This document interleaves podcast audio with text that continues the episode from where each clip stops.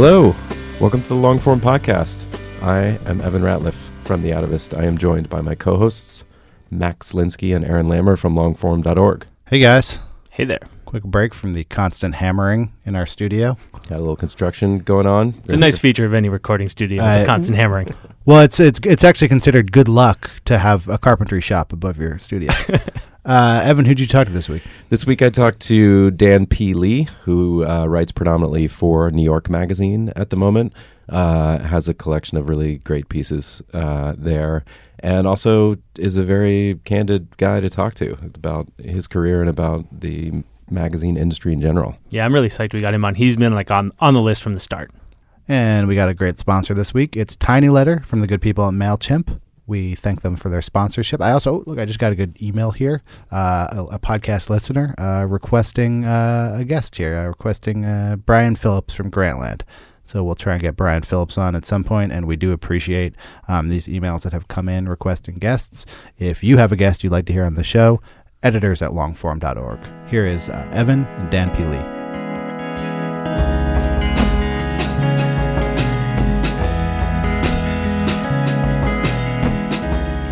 Hi, Dan.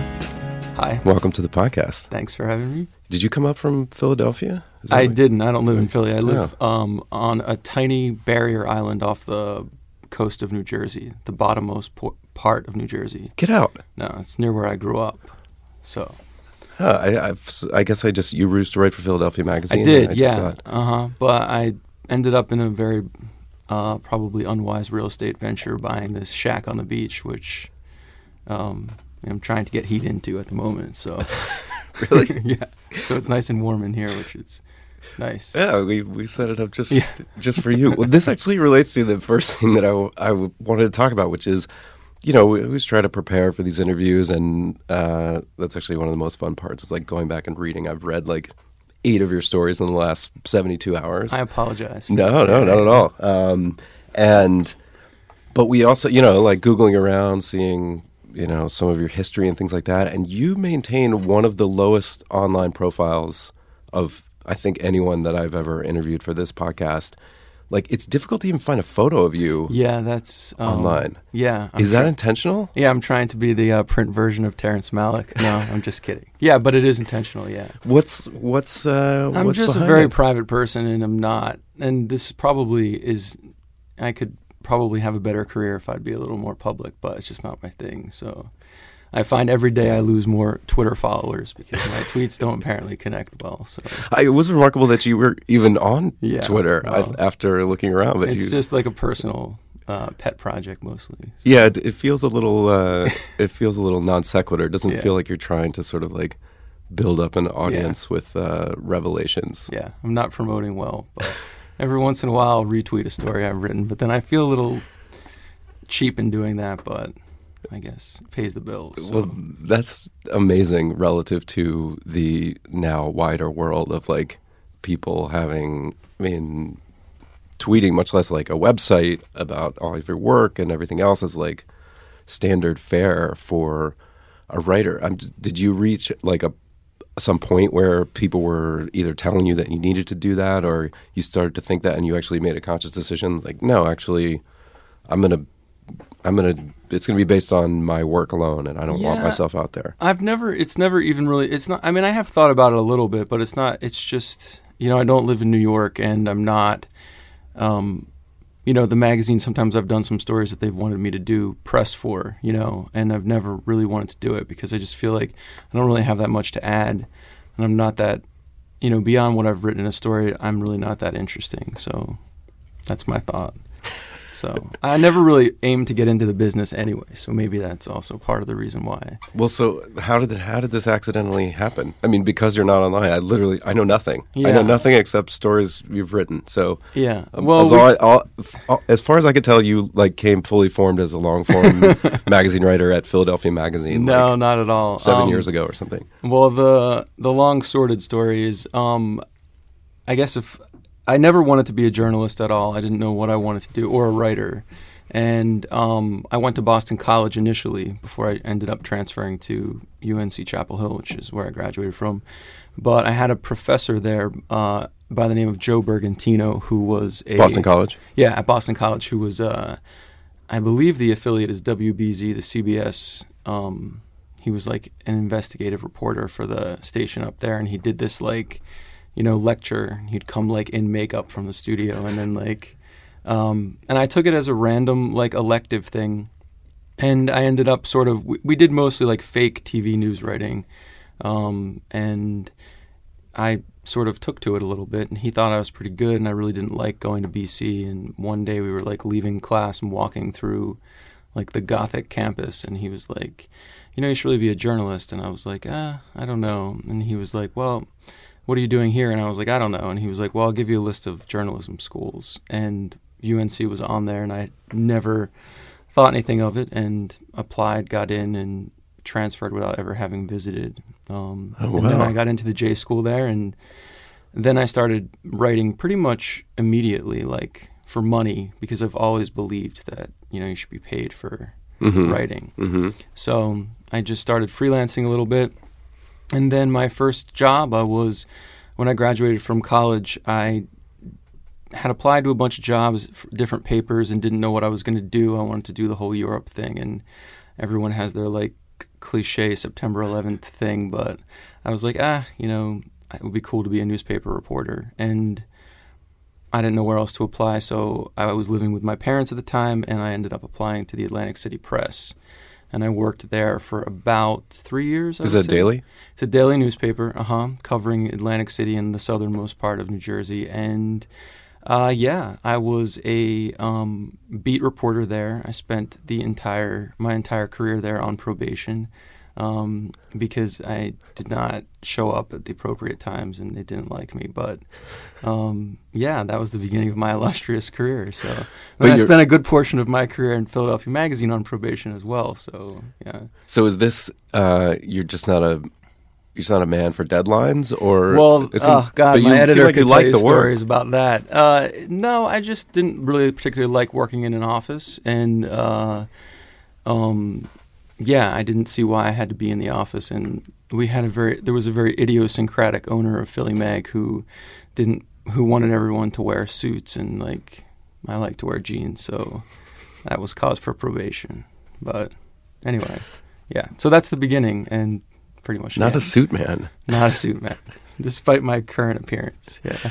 I never heard that uh, magazine wanting everyone. Yeah. to wear Well, my joke Great. was always that if he wanted us to wear a suit, he should pay us a lot more money so we could afford one. You know, because we weren't being paid particularly well. But So was there? Um, did you feel like there was a uh, a progression from get to getting to do the work that you wanted to do? That did you idealize a certain type of work or a certain type of writer and say this is what I want to do and kind of work towards that, or you just fall into different assignments? not really. Um, I'm a very like um, long-winded person, so I always found uh, the newspaper um, constraint to be constraining. So I would always turn in longer drafts and want to do sort of more what they were calling enterprise type reporting. Um, and it didn't work out there at all. And uh, so I just sort of left and eventually went to do like a little cliche romp through Europe and then was like, ah, I think I'm going to write longer stuff.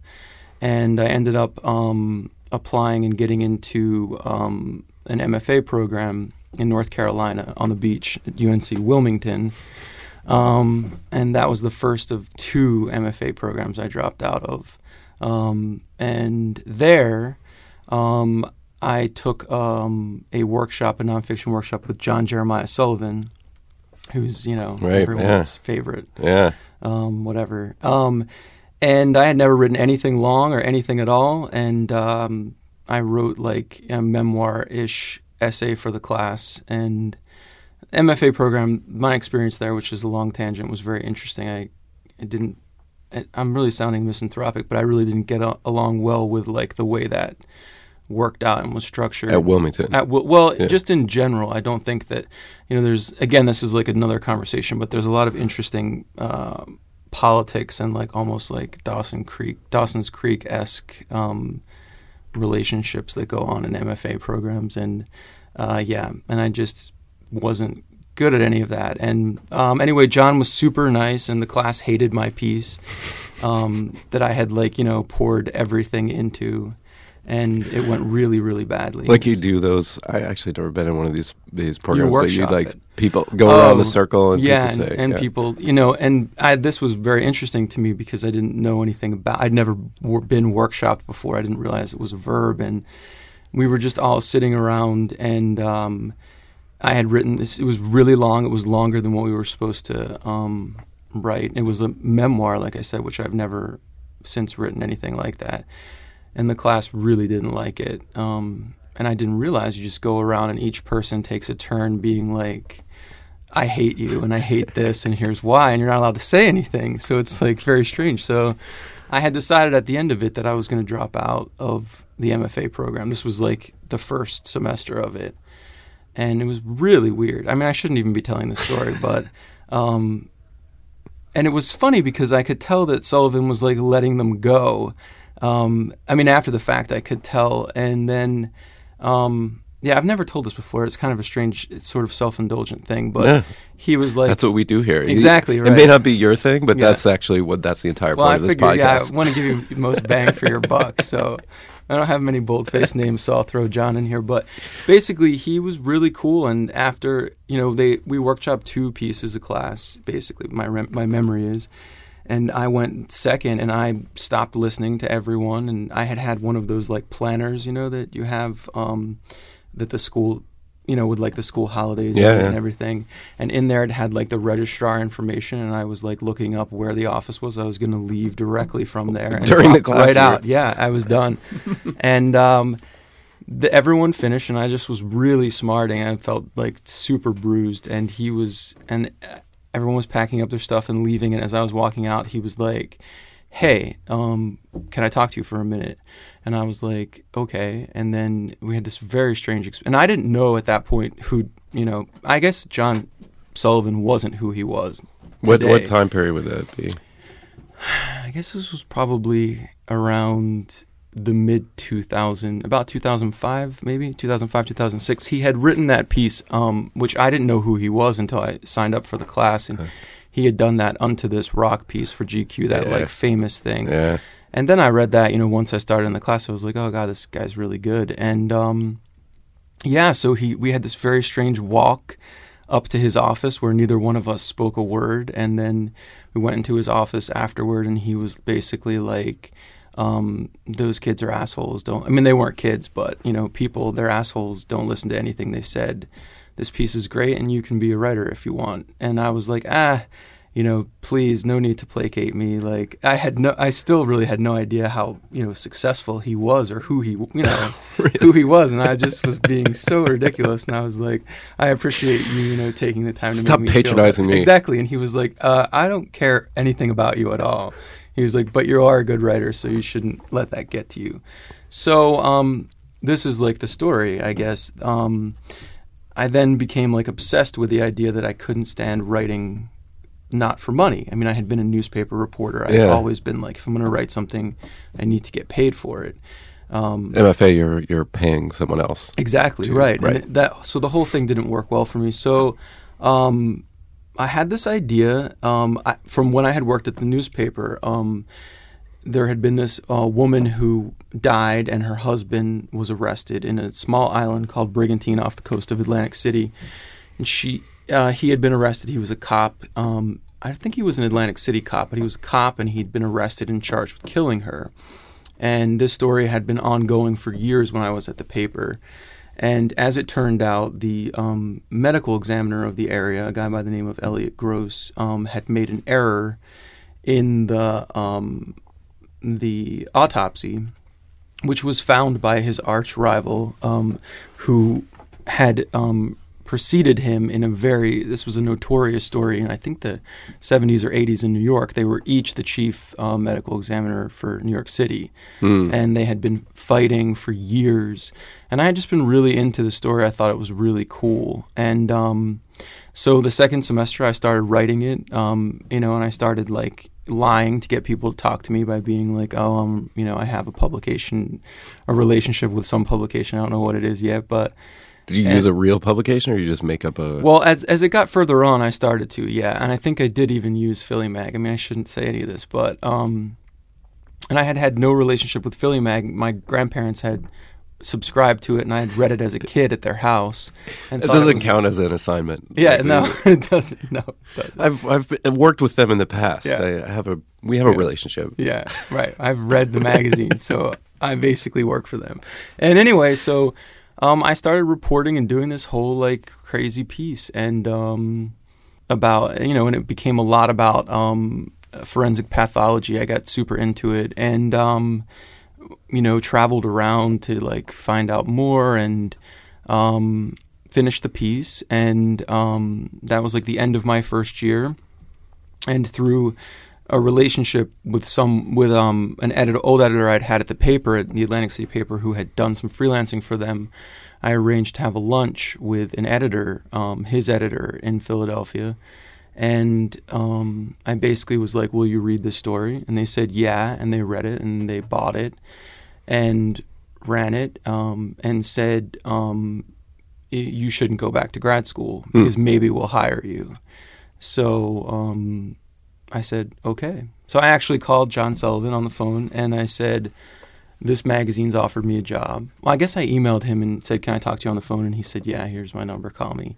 Because we weren't like buddies or anything. And, but, you know, I had admired his career, I guess. And um, he said, you know, you should totally, you should totally drop out. Um, and you should, like, this is the job that you probably would, if you were lucky, you would get at the end Yeah. of this experience. So take the job. So I did. I kept waitering. I was uh, waiting tables at a place in Cape May, and I started doing some freelance stuff for Philly Mag because they basically like were giving me a test run because I'd never done any long form writing. I only had newspaper Mhm. clips, and that's how I got a job.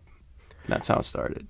And they hired you on staff as a, kind of like full full time. They did. I became Staff a staff writer for them, uh, which was interesting because I didn't know anything about any of this stuff. And this is another stupid tangent, but I was working at this restaurant called Harpoon Henry's in Cape May, which was, you know, featured a guy named Captain Larry who looked like Santa Claus and played um, Jimmy Buffett songs while people got wasted. And I wasn't a very good waiter, but I went up for this what I thought was the job interview, and um, the editor of the magazine and the guy who became my editor took me out to this place called Rouge on Rittenhouse Square, which was at that time like a pretty fancy restaurant. And they were like, "Get anything you want," and it was like noon, and they were like, "Get a cocktail," and I was like, "No, no, no, no, no," and they It's were like, "No, no, no, get a cocktail."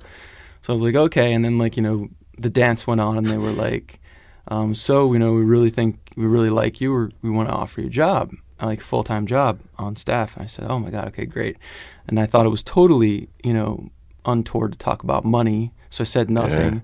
I drove. I had to be in work at like four o'clock back at Harpoon Henry, so I got back down there and I worked with one of the greatest collection of people I've ever worked with. They were mostly all middle aged women Uh huh. and um but like really great people and i was like they knew i was going and i got back there and they were like oh how'd it go and i was like it was incredible they took me to rouge on rittenhouse square i had never i did not spend much time in philly i didn't know anything about it and i was like oh it's like a european garden and you know i had like a cocktail and they offered me a job and they were like oh my god did you talk about money and I was like, no, we didn't talk about money because it would have, you know, it would have been vulgar given how, you know, high class the environment was.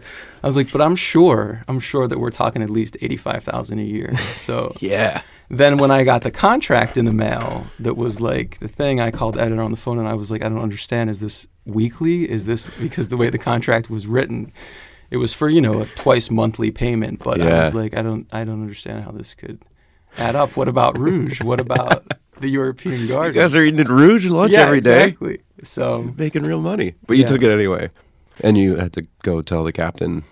Well, you mean at at, At the Harpoon restaurant, yeah. No, because it's sort of I, I kept that job because I didn't want. Oh, you did? Oh yeah, I mean Yeah. I didn't. I mean I made more money there than I made you know at Philly Mag, so I kept going on there till the end of the season because it closed because it didn't have any walls or anything. You know, it was like an outdoor place, and uh, yeah, and then I worked at Philly Mag for about three, about three years, I'd say, and that was staff versus contract, which I didn't know anything about at the time. The differences between that, so they totally owned me, Yeah, um, and like- I had very little power there at all. and like you couldn't write for other Well, publications. or, I, I didn't really have the right of refusal for an assignment. There was Uh-huh. no there was no um, number of pieces that I ha- had to fulfill. You know what I mean? I, there was no protection for me to be like, actually, I'm tired. I don't want to do anything else. It was like, you know, I didn't realize that that was the difference between a staff writer and a you know a contract writer, where you can negotiate. I don't know. Maybe some staff writing jobs are like that, but my experience has been that you know you can negotiate with a annual contract the details of you know your work, whereas as a staff writer, you're just kind of I'll say it. You're like someone's bitch, kind of. Yeah. So, yeah. And when when this happened to you, did you did you feel like I'm I'm living the dream now? Like I or, or did it just feel like a job? Like Well, well, I a job is a- a pretty good job. I took a very expensive apartment in Philadelphia based on the Rittenhouse Square experience, which I then could not afford once I actually got the contract. But, Wait, really? yo, yeah, I mean, I did think that this was a moment of big pimping in my life, but it did not prove to be otherwise. But you know, my credit card debt proved that. But um, it was weird. You know, I didn't really realize um, you know, I had I don't again I don't mean to sound sort of Pollyannish, but I didn't know anything about the business. Yeah. I had never aspired to be a writer, and um, I didn't realize at the time, um, you know, how, what a great launching pad Philly Mag could be. I mean, there's you know they've turned out a rather extraordinary number of very successful long form writers. Um, so I didn't realize that that was you know what I would try to use it for too. Yeah. Um, so yeah, I'm you know I'm not uh, writing has always been very torturous for me, and it's only gotten worse the longer I've done it. So it's not something that's. I mean, I think there's like two kinds of writers. I often like imagine there's this certain kind of writer, you know, who like sits in front of their um, computer and almost has like this masturbatory experience as they're like writing, and there's another person who basically, you know, can't bring themselves to sit down to their computer until like you know 5:30 in the morning on the day of their deadline, and I'm definitely in the, the latter camp. Yeah, myself also being in the latter camp, I, I think we've found in interviewing lots of writers that the there the former kind exists, Yeah. uh, or at least maybe not in the extreme of sort of like the ecstasy of Mm-hmm. writing, but at least like I sit down and I I bang it out, but they're they're a lot more rare. Like those Yeah. Mm-hmm. are not 50-50 camps; those are like ten and ninety or something. when I first like started, it was like that. The first, and I think that was because of my newspaper experience, which was so immediate. I was used to um, sitting down in a chair and not getting up until a piece was done. So the original story, the first few stories I wrote for Philly Mag, were, um, you know, I started the piece with the first word and ended it with the last period, and it often went right into print with very little editing. And um, the first piece I wrote for New York Magazine about Travis the chimpanzee was also um, strangely that's what got me that job, um, and that was totally a spec situation. Oh And- wow! oh, was yeah. there? What I was going to ask was there? So there was no like Philly Mag piece that someone someone emailed you from New York Magazine and had said, I read this. Not really. Um, yeah, the Philly Mag. I mean, I don't mean to talk shit on them because it was great, and I appreciate the opportunity that I had there. But I left that experience pretty beaten down, um, and again, like sort of did the cliche like Europe thing where. Which I thought would last a lot longer, but you know, credit cards only they have limits.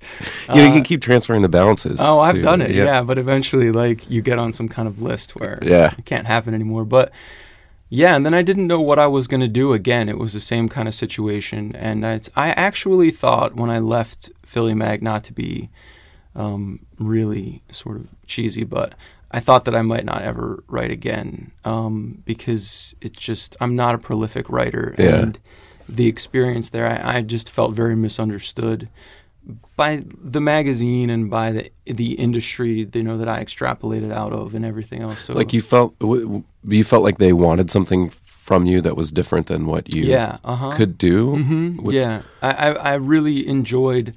Um, well, I guess I'll say this because I've never had the opportunity before. I did pitch a story to Esquire Hmm. in the middle of my Philly Mag experience, and I got the assignment. Um, and the experience went horribly. It was extremely bad, um, and um, those things sort of uh, coincided. The bad experience with Esquire coincided with like the my dying days at Philly Mag, and I was just kind of like, "Fuck this, I'm done. Like this is not anything that I want to keep doing."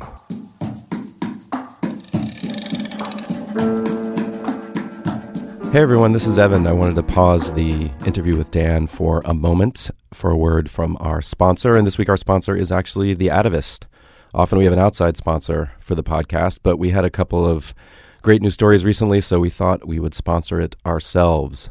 So if you go to atavist.com, you'll find our latest, which is a piece by Jennifer Sky. It's called Queen of the Tokyo Ballroom. It's a memoir of her time as a teen model in Tokyo. It's great. It's a wonderful piece of writing, and uh, you can buy it right there. You can buy it in our app and uh, read it right away. While you're there, you can also check out uh, any of our past pieces, uh, including the last one. John Mooallem, who you've heard on this podcast, uh, has a piece called American Hippopotamus, which is uh, a really brilliant look at a effort to introduce hippopotamuses to the United States.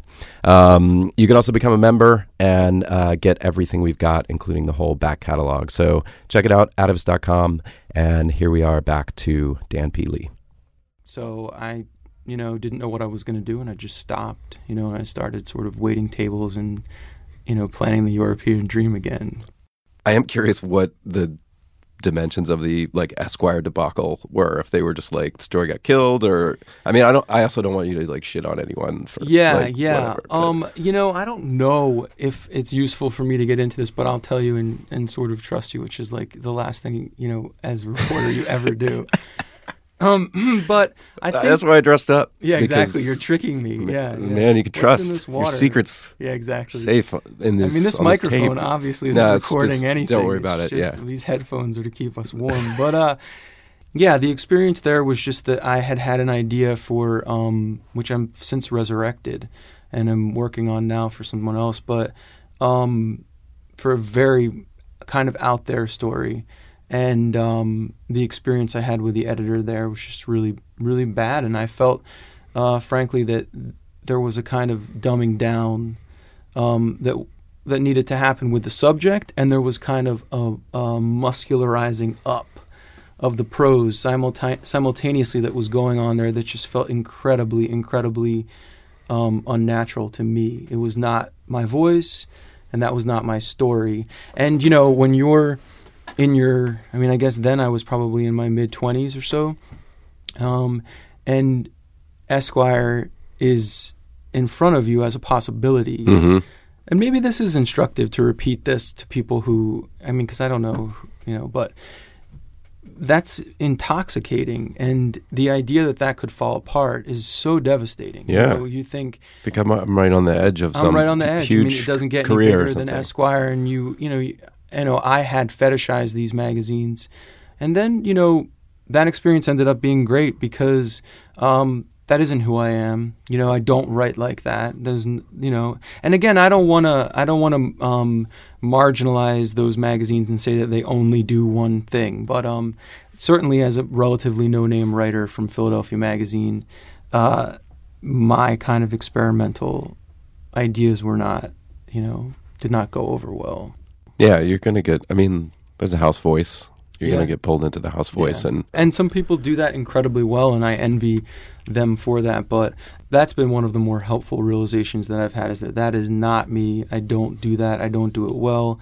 And I frankly don't really connect to it all that well either. So it's easier to just be like, there's lots of magazines out there, fewer every day, but there are magazines out there, and there's a home for everyone, I guess. And then so th- how did you said you did the Travis the Chimp story on Spec? I mean, that's a story. I didn't realize. I, I guess I didn't look at all the dates. I didn't realize that was your first story for New York Magazine, Mhm. but that was one where, you know, r- writers like probably look at bylines a thousand times more than the average person ever looks at a byline. Yeah. But th- that story, I swear, I was reading that story, and I that was one where I flipped back to the beginning. I was like, "Who the fuck wrote this? Who is Yeah. this person?" Because that's Yeah. that story is amazing. Yeah. And but you did that. How did you Well, that's so. decide to do it?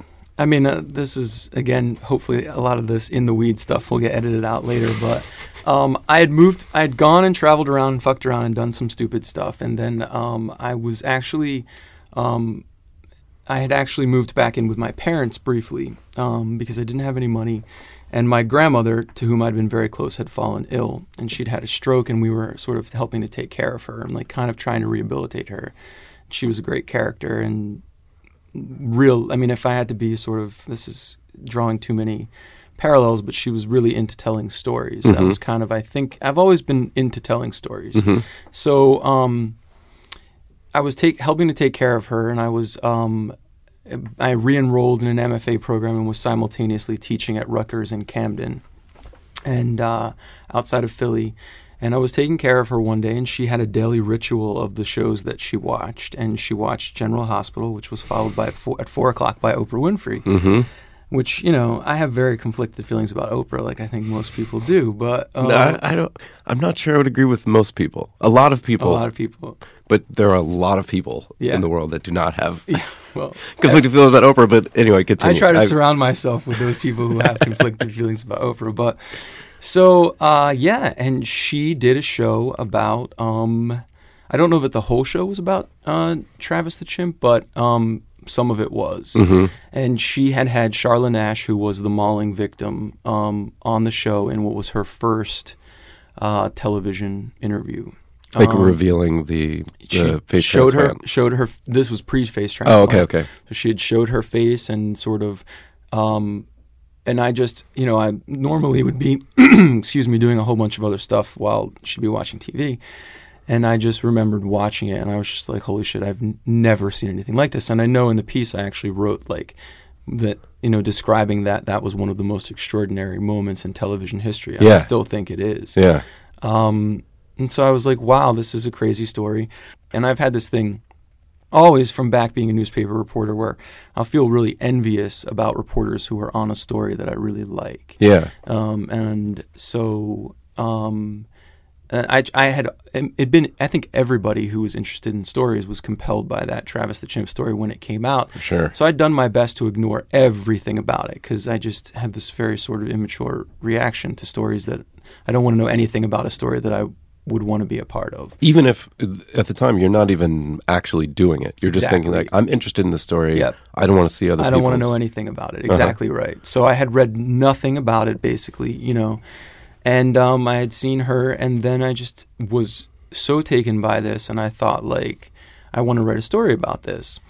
Um, and so I, like I said, I was teaching at Rutgers in Camden and and taking some classes there too, and um, I ended up uh, writing a pitch, uh, a short one-page pitch, not even knowing like sort of what I was doing or why. And um, Jessica Pressler, who I work with at New York Magazine, and who I worked with at Philadelphia Magazine, and um, with whom I'm pretty good friends or good friends. Um, she um, had been at, at New York Magazine at that time. I think she was pretty much on the website Mhm. and you know she was so generous to me and i have to say you know that's been an interesting part of this experience is to see like the generosity of other writers toward other writers because it can go both ways. Yeah, for sure. completely. And she was like um, you know here's some names of some people at the magazine. You should send the pitch to them. Um, and this had cor- this moment had sort of corresponded with David Haskell, um, who was the features editor there, and I think now his official title is the deputy editor. He's also a liquor baron. Exactly, he's a man of many hats, but um, he uh, had sort of just started, I think, segueing into editing features, and he was looking for writers, from what I can sort of put together. And I had sent him that um, pitch. Uh, it- well, the pitch made its way to him, and he wrote me back the same day and was like, um, "We're super enthused by this pitch. Would you want to do it?"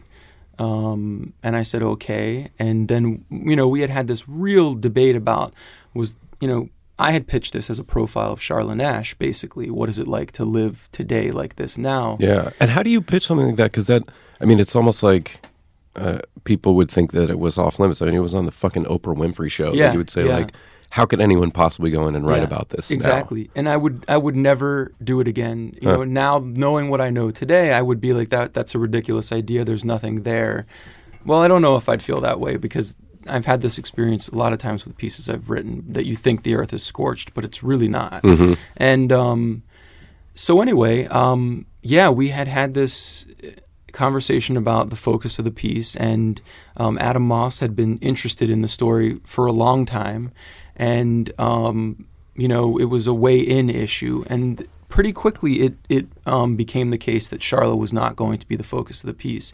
They were a little reluctant at, at that from the beginning, um, and then Charla's people immediately um, squashed it for me and Mhm. basically wouldn't cooperate because they had had a, a financial relationship um, with NBC News and sort of the, the things that go on with that. Right.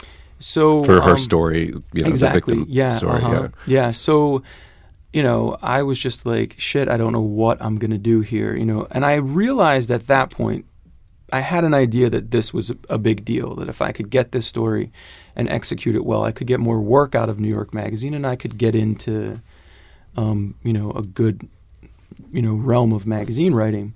So yeah, I then started on this hunt to try to find out, you know, what else there was that hadn't been reported, um, and sort of what I would do. And um, I'm the kind of reporter who prefers quality over quantity, so I'm always kind of looking for the best source, not Mhm. the most sources. And um, I think we should probably stop. First of all, people should read it if they haven't read it, but also we should point out that the main pe- rest of the main people in this story were deceased. At this Everyone was dead in the story. Everyone was dead, which was good and bad. Um, and I basically started trolling uh, chat sites, internet chat sites, and I and I've said this one other time I talked about the story. In a like search and sequence of events I couldn't replicate for all the money in the world, like in a spinning black hole of the internet, I found this person and um, sort of put this you know note out there if this person who seemed to know something if they would get in touch with me um, and they did and we had this weird dance they wouldn't reveal who they were um, or their relationship to Sandy Herold who became the protagonist of the piece Uh-huh. alongside travis her son slash chimp and um, I went up to Connecticut and met this person in a Jamba Juice, not knowing who they were or if they would show. And they had, you know, um, they'd stood me up a couple times ahead of this. And we met in this Jamba Juice and sort of just had a conversation that went on for like more than an hour that was not about Travis and that in, in which I still did not learn the identity of this person. And then um, at one point in the conversation, the person revealed um, their identity, and they were in fact. Um, uh, I don't. I'm not. I just don't want to sort of reveal because they Yeah. didn't want it. But they were basically a family member, um, And they were not in the story. They didn't end up in the story. they did not, and they had really never been in anything before. And um, you know what? Almost every story I've written goes the same way. We commenced a relationship, um, you know, a long-term relationship, um, and uh, yeah, I mean, we, I, I prob. This is very standard for me in stories. I probably um, interviewed this person for. mm, I don't know, maybe 30 hours total, um, sp- split out over periods of time. so this was your one. This was your source that had too. everything. Exactly. But this was the. but this was a great, great source, and um, uh, you know, and I trespassed on the property. You know, the the everything had been frozen in time because Sandy had died recent, not long after Travis had, Mhm. and that sort of, and there was the ongoing lawsuit from Charla, which froze everything.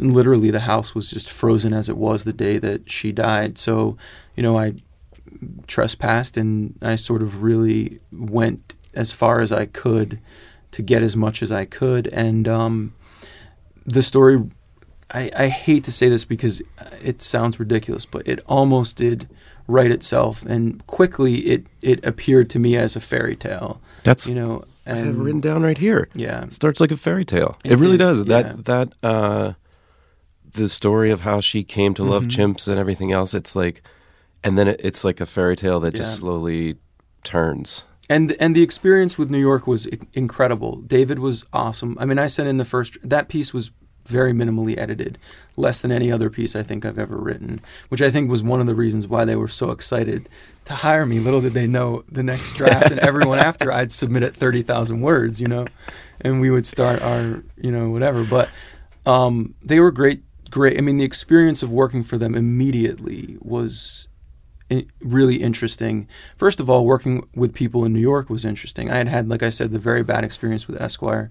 Notwithstanding, people in you know the bigger people in New York were always incredibly kind to me and um, much more willing to understand that you know every writer is a little different and needs different treatment. And um, I thought the first draft I sent was terrible. I'd been up for days writing it, and David sent me this email I'll never forget back that said like you know this is the kind of draft editors dream about getting, and get some sleep and we'll talk later. And yeah, and that was it. And they offered me a job based on that. It was the same experience I had had with Philly Mag, and just one interesting aside about that piece is that in terms of editing, you know, Adam Moss has this very legendary persona in you know the business, and I don't know him particularly well at all, but um, the first section had been very much the way that it was, but I had used, uh, you know, that I'd always had this conflicted relationship with nut graphs, you know, as a Yeah, newspaper reporter. We all do. We right? all, yeah. yeah.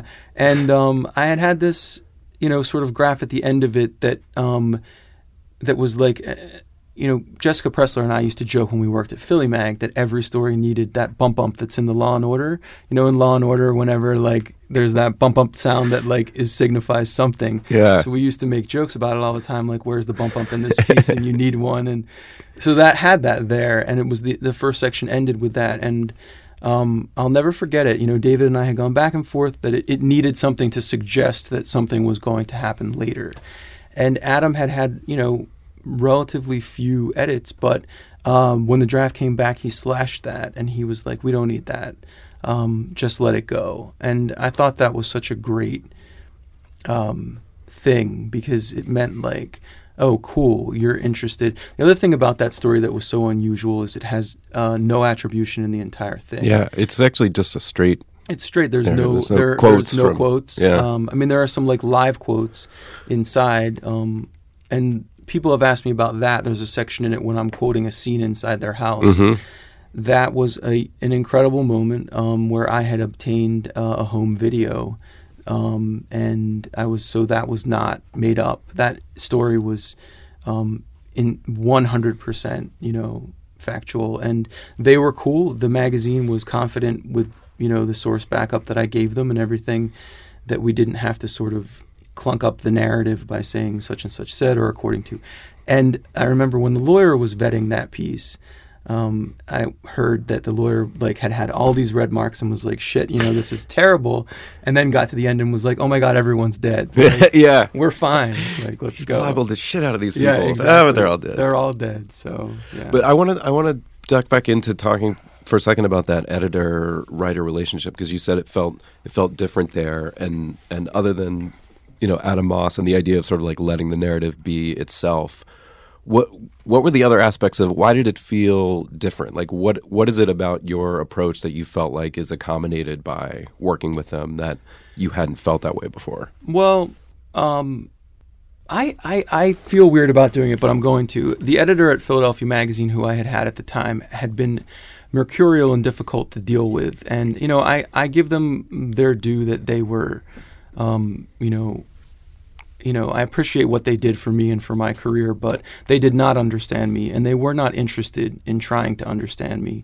And um, you know, at one of the points when I was being put on probation, which was never for the my work, it was always for arbitrary things. I is that a real thing like literally Oh yeah, there's like a note, and I guess it goes in your file. And oh I thought I thought you were just I thought it was just oh no no speech no I would all and a, a friend of mine who was also on probation at the Atlantic City Press would always say that we were act, we were being actively probated, you know, at the time. So um, he had taken me into his office at one point, and I was always on the verge of being fired for something. And you know, the truth is, I do blow deadlines. I mean, David Haskell will attest to this to the end.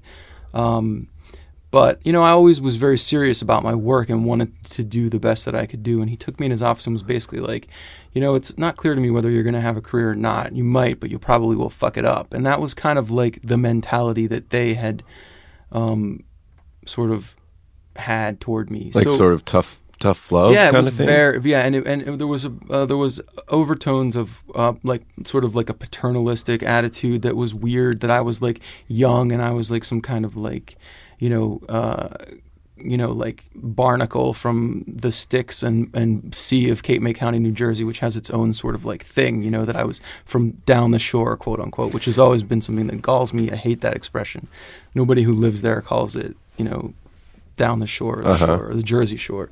But um, so it was always that kind of thing. And then, um, so I had like internalized a lot of that. And then when um, I started working with David and, and with New York Magazine, they were, um, they took me seriously and they were, um, they just understood that the, that the process was complicated for me and they were willing to give me the room that I needed, and you know, even just in talking about stories and the way that I wanted to approach them. I mean, the Anna Nicole Smith piece that I wrote, I uh, the first draft of that was in a screenplay form.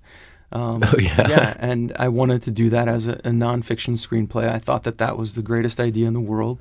Maybe it still is, and um, you know, they didn't react to that by being like, "You're on probation, you freak." it goes in your file. Yeah, exactly right they were like, well, this isn't probably going to work, but we like the cinematic aspects, and here's how maybe we can make this work. So there's always there's been just um, you know they they we've we've just had a, a, a more agreeable relationship. I would guess I would say. Yeah. And I hate the fact that I'm talking shit about Philly Mag because I'm not trying to, but um, you know, I mean, everybody has a different experience, you know, and um, yeah. Yeah. I mean, I think part of why we like talking to writers, like I love talking to writers because it's just the the ways in which you kind of approach it and the ways in which editors respond to you. I mean, I'm sure we could get.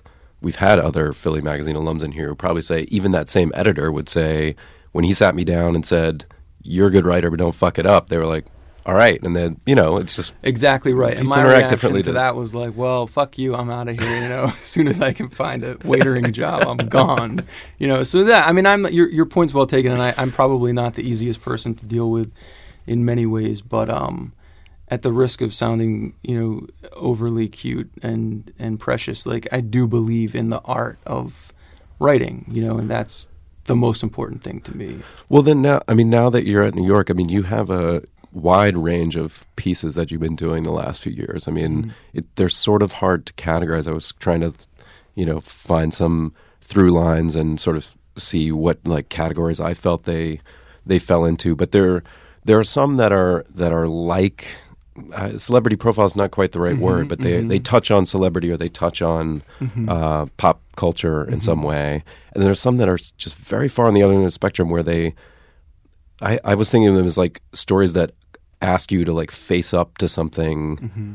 very serious and potentially very horrible. Mm-hmm. And so I guess first I'm curious like how does that range of stories come about? Is it do you just follow your own interests or is some of it coming your way from from David Haskell or other editors? How does that It's a little of both. I have a, a really you know enviable situation there where I have the right of refusal so they can't make me do anything I don't want to do sometimes I'm in a position there where I feel that my stock is low and I'll do something I really probably wouldn't otherwise do to try to endear myself to them. But um, you know, I have a particular worldview. Everyone does. Um, it sounds ridiculous to say, and sort of, uh, I don't know. I don't want to be intellectually um, superficial, but you know, I ha- there are a lot of sort of philosophical ideas that I'm interested in, and you know, I from the time that I was in high school, existentialism has been kind of a an you know something that I've been interested in, and I think that um, you can if you're looking for a through line in my stories, um, those narrative pieces tend to, I think, have a lot about that mm-hmm. about um, you know sort of how I see the world. Um, but they don't. They don't have.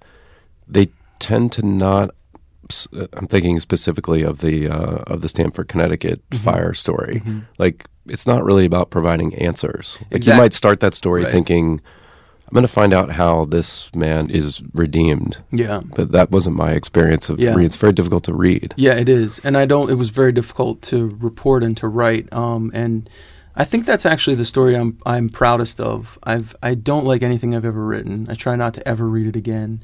Um, yeah, I don't I don't believe in answers, you know, so that's what compels me to write all of these stories. I mean, they don't none of them ends nicely, you know, none of them end neatly. And that's been difficult. And I, that's why when you talk about celebrity profiles, if you're talking about recently I did I profiled um, Alfonso Cuarón and, and um, Steve McQueen. Yeah, and the Fiona and Fiona Apple. Well, that was its own different, different kind of thing. Yeah. But, but those we'll two, talk about that. Those two in particular, um, were reactions to that. I, I I'm really interested in film uh, in a very armchair um, you know um, way. I don't know anything about it, but um, and that's kind of been a way to sort of move away from.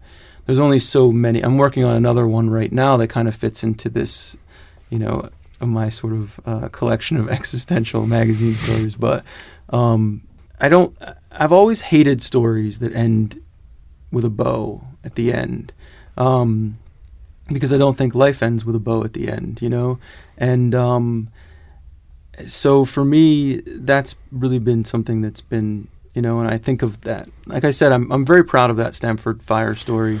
Um, it's the only one I think I'm very proud of, but I think that um, that story was incredibly carefully constructed and calculated, but I don't think that it necessarily reads that way or Yeah. in a way that um, the thing that I think that I can do the best as a writer uh, in this kind of genre is I can accurately portray the experience that I had reporting it without making it about myself. But that story, the fire story, felt the way I felt, um, immersed in in his world and in the world of that tragedy. And I think that that's the best that I can do is to be sort of truthful and honest to the feeling. You know. But it, it it also seems like you'll delve into details. Like that story has a very detailed account of what happened that would be hard for anyone, I think, to read.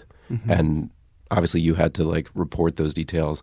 But other stories have that too. Like the the chimp story has like the nine one one call. Like you don't sort of pull back from the from the like most horrible details. Mm-hmm. Even the GQ story has really details of the guy's car accident that he gets into, and I feel like is that something that you sort of just happens natural in your writing? I want to like get as far as possible into this, or do, are you actually saying in a philosophical sense like we should face up to these details? Like if you're going to read about this, you should read exactly what happened. Here's what happened. Absolutely. And, you know, I've had a weird experience where, especially with, it's funny with John Sullivan, who I should add, you know, he and I have, um, since I left um, UNCW, we have not, I think we may have had one interaction over all these years. So Oh, wow. it's not like we, I have any, you know, I'm not selling his books or whatever, but, um, you know, I had in the beginning, I was very taken with his style of writing, um, and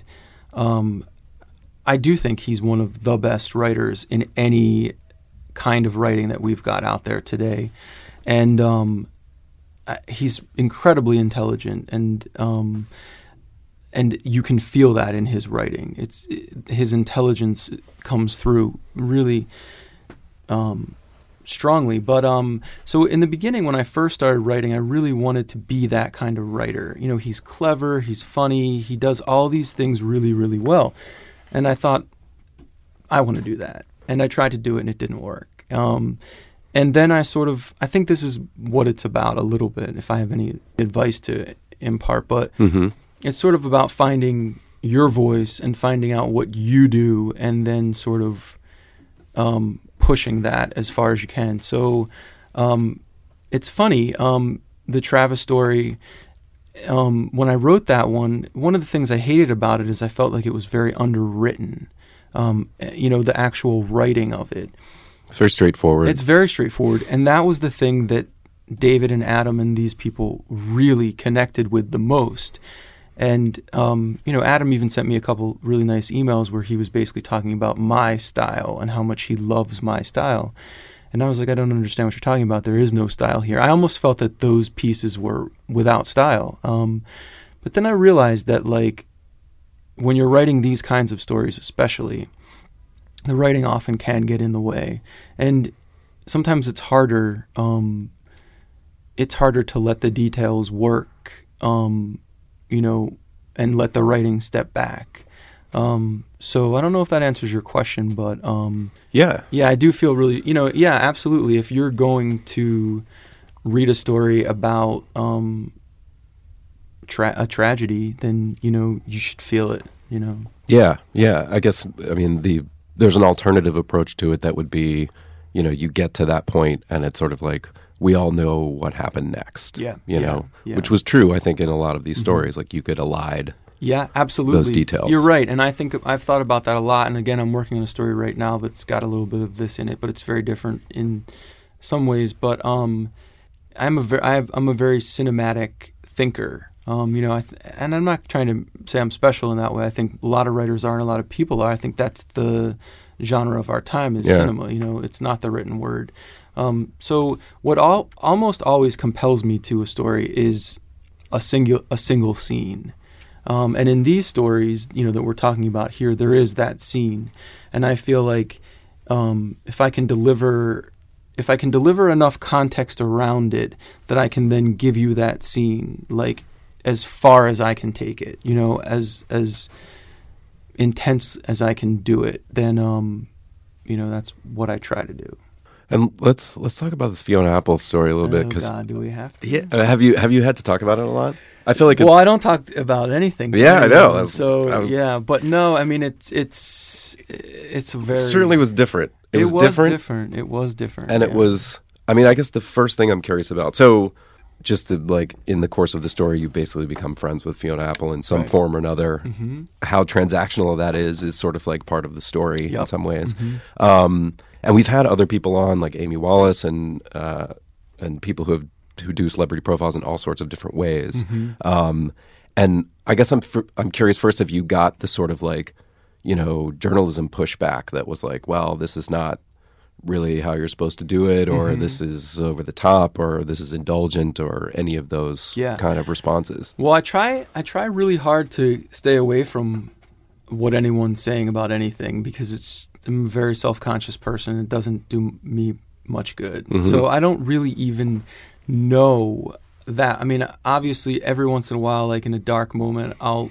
Google and try to find, and I'm looking specifically for the most vituperative, most horrible thing that a person has said, you know, or if I'm scanning the con- comments of a story I've written, which I never do at all anymore. Yeah. I'm only looking for the one where the person's like, this guy's horrible. But, um, yeah, I mean, I, I think from what I understand, there was that, that did exist. Um, there was um, another writer who was asked about this. This will be a convoluted way to explain this, but I just am not interested in getting into a pissing match with anybody. But there was a another writer who was asked about this story in an odd way, um, and that writer responded that there's a long tradition of men um, b- trying to seduce the female subjects that they're writing, um, which I got quite a laugh out of for a whole host of reasons. But um, that was not what happened here at all. Um, and uh, so, yeah, I mean, it ran the gamut, I think, of, of reactions about, um,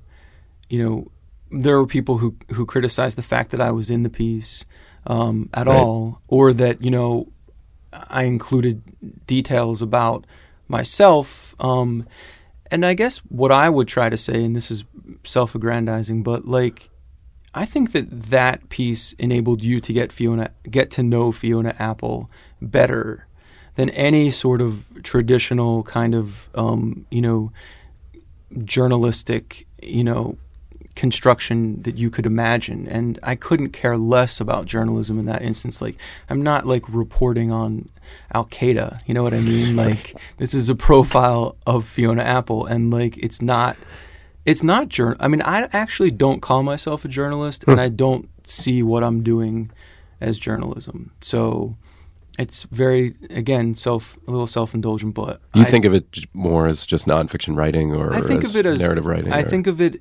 This is like enough. I should like the gong should go now, but I think of it as art, and I think that you know, I think that um, I try to make art. I probably fail most of the time at it, but um, so that's all I care about. I couldn't, and you know, in the future, looking forward to what I want to do. I just want. I'm interested in making it weirder and as as unconventional as I possibly can and still exist in you know a money making enterprise. But um yeah, so I don't care at all about that and yeah, that story was very weird. You know, the experience was extremely weird. Again, the only th- in my defense, I would say that, and and and Fiona said this after the fact too, um, that she felt that it was incre- that it was um, incredibly realistic to our experience, and that to me was the highest praise I could get, and um, that's the you know the best I can do. And I, the other thing that I thought was interesting is you you are very much in that piece. I mean, you're you're in meeting with her, you're getting stoned, you're doing these different things, you're at her house, you're talking, you're talking to her brother, and all these. Um, but I still didn't know that much about you. Like, there's this moment in the story where you say, "Then I told her something incredibly Yeah. intimate about Yeah. myself," and then you don't say what it is. Yeah. Well, that's the inside baseball part we can talk about, which is um, I did in the first draft. Oh, really? I won't tell you, but I did. I did. Um, it was in there, and apparently, you know, I'm I'm away from Varick Street and New York Magazine headquarters, so I don't know that much of what goes on there, which is probably better. Just out on an island. Exactly. yeah, it sounds a lot more yeah, freezing and having pipes exploding, but you know.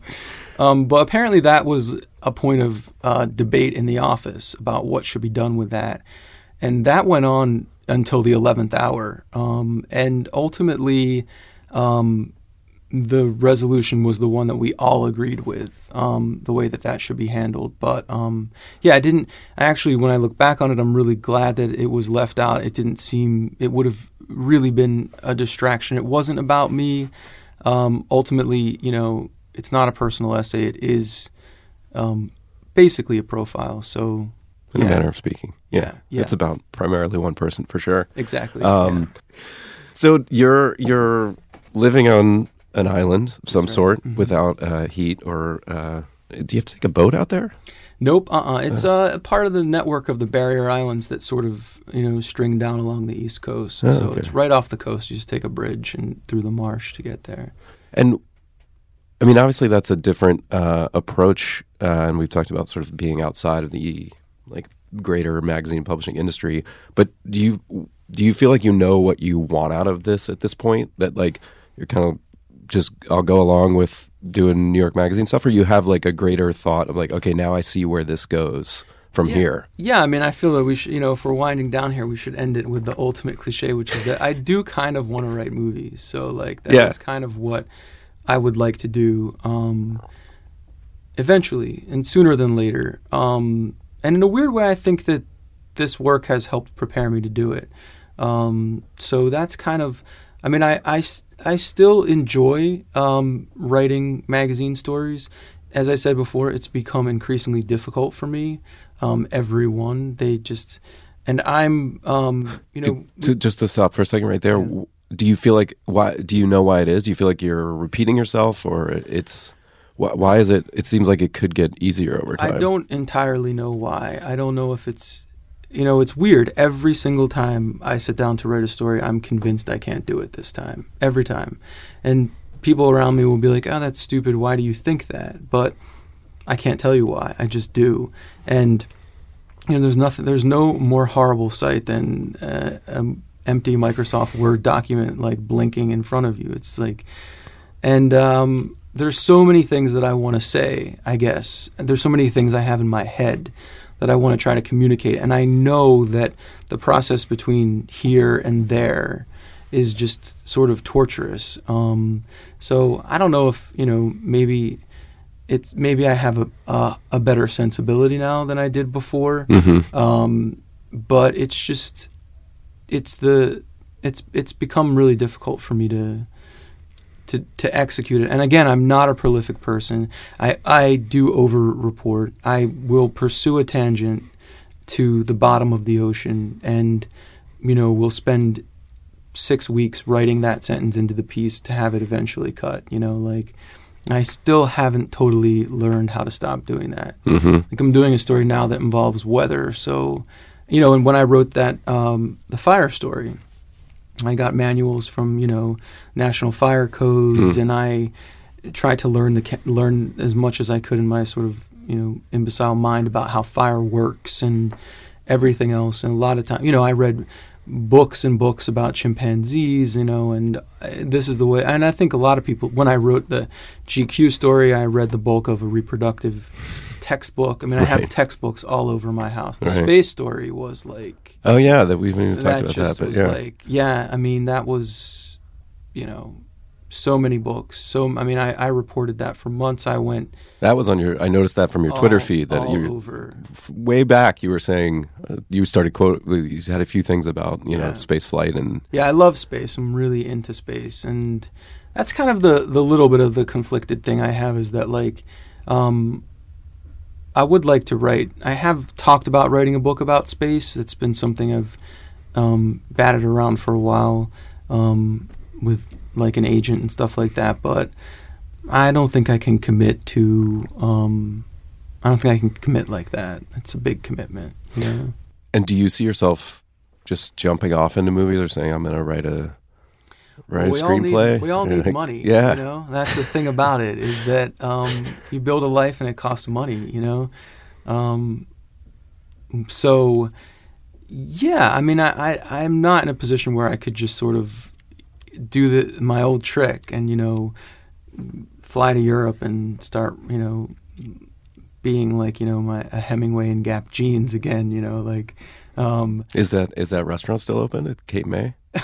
I don't know. I haven't been down there, but I appreciate your advice. Yeah, it's good. I'm just saying they might always have a home for you. yeah, exactly. Um, well, I was very happy there, so that's something to think about.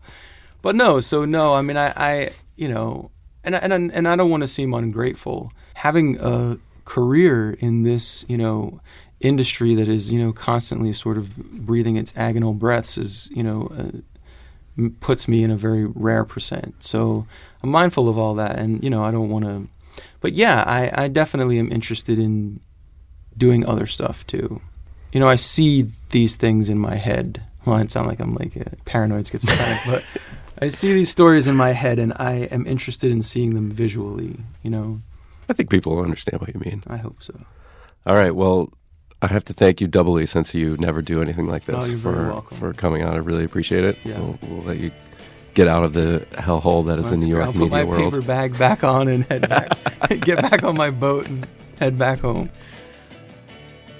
Thanks for listening to the Longform podcast this week. I'm Evan Ratliff from The Atavists. My co hosts are Max Linsky and Aaron Lammer from longform.org.